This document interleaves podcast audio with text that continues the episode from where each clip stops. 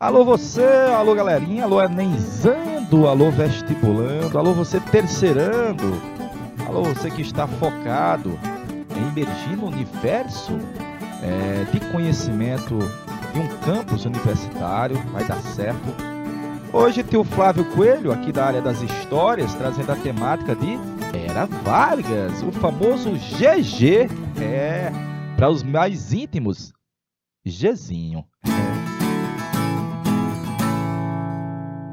Uma fase muito importante da história da República Brasileira. Na realidade, é um divisor de águas, porque de 30 a 45 a gente começa a acelerar um processo de modernização do país, tanto na industrialização como na urbanização, e vai nascer na era Vargas uma temática que até então nós não tínhamos forte, que era a participação do Estado na economia, que é a participação do Estado na economia. Perfeitinho? Lembrar que o Vargas chegou ao poder em 30, 1930, outubro de 30, com um golpe que ele chamou de Revolution. A Revolução de 30, ela pôs uma padical sob a República Velha, o Vargas tinha perdido as eleições para o Julinho, Júlio Prestes, mas com a ajuda dos militares, egressos do movimento tenentista, e também dos grupos oligárquicos dissidentes, eles tomam o poder pelas armas, entregam a presidência ao Vargas e o Vargas vai passar 15 anos. Quanto? 15 anos. Então vai haver uma nova orientação política ao país, claro, é uma nova forma também de fazer política que o Vargas imprime aí nesses 15 anos da nossa história. Então, o que é que tem de importante da era Vargas? Muita coisa, muita coisa. Mas eu vou pontuar algumas, é, já deixando para uma próxima, um próximo podcast que a gente possa concluir a era Vargas, mas já vou pontuar que o Vargas vai montar um governo central, uma centralização do poder no Rio de Janeiro, e vai ser um verniz autoritário. Ora, essa centralização e esse verniz autoritário não era exclusivo de Brasil aí na década de 30. Notadamente, se, se você for para uma Europa, é, principalmente aí surto também do efeito da crise de 29, da crise do capitalismo e do liberalismo, lá na Europa também surgiram governos autoritários, nacionalistas, centralizadores. E aqui no Brasil, quem fez isso foi o Vargas. Então, vai ser uma característica ao longo de todo o período, essa centralização, esse, esse, esse verniz mais autoritário, perfeitinho, que vai marcar a história do Vargas. Ah, mas ele foi um ditador bonzinho. Mas vai ser ditador, galerinha. Tópico 2. É, ao longo da era Vargas, nós tivemos duas constituições. Duas, duas. A primeira é a de 34, 1934, aquela que garantiu o voto feminino. É a primeira Constituição que traz o voto feminino e o voto secreto também, claro. E traz os direitos trabalhistas. Opa! A novidade aí, os direitos trabalhistas também bebendo na Carta del Lavoro do Benito Mussolini de 1927. A nossa Constituição de 34 garantia um leque de direitos à classe trabalhadora que gera uma luta longeva, vamos dizer assim. E a carta de 37. Opa! Professor, então a de 34 só durou três anos.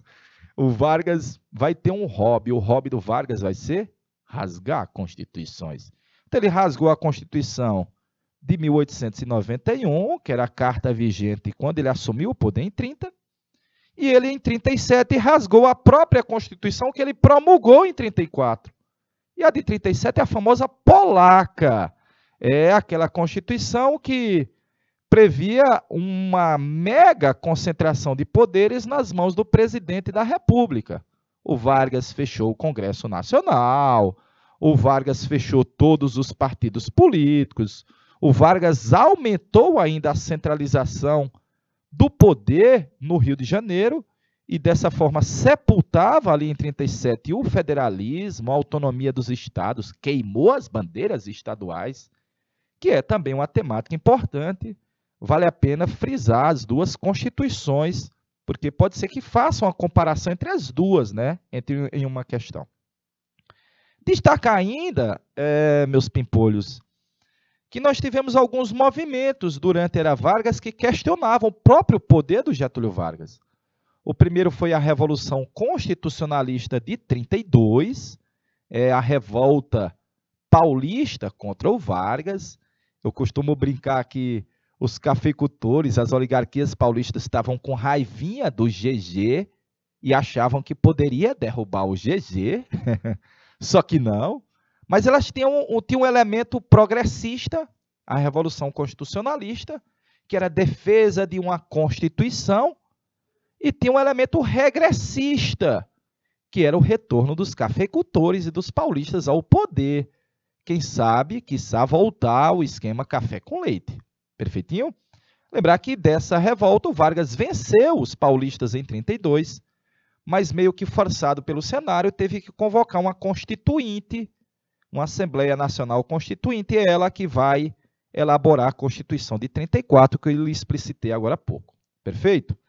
Aí, o Vargas, em 34, foi eleito constitucionalmente, só vai passar três anos constitucional, e o cenário aí, que é quase que uma fase liberal dentro da era Vargas, é uma fase mais democrática dentro da era Vargas, nós vivemos assim um momento de explosão de formação de partidos políticos, mas principalmente a gente vê uma bipolarização das principais agremiações aqui, meio que refletiu o que você tinha na Europa, que era é, os regimes fascistas enfrentando os comuna, e aqui no Brasil se repetiu a ação integralista brasileira do Plínio Salgado, que são os fascistas tupiniquins, o Anauê, os integralistas, fascistas made in Brasil, contra os Comuna da Aliança Nacional Libertadora, liderada pelo comunista mais famoso, que é o Luiz Carlos Prestes.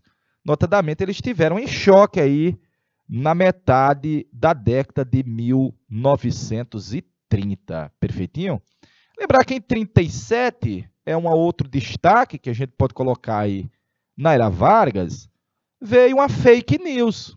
Como é professor, veio uma fake. Já tinha fake, já tinha fake, galerinha.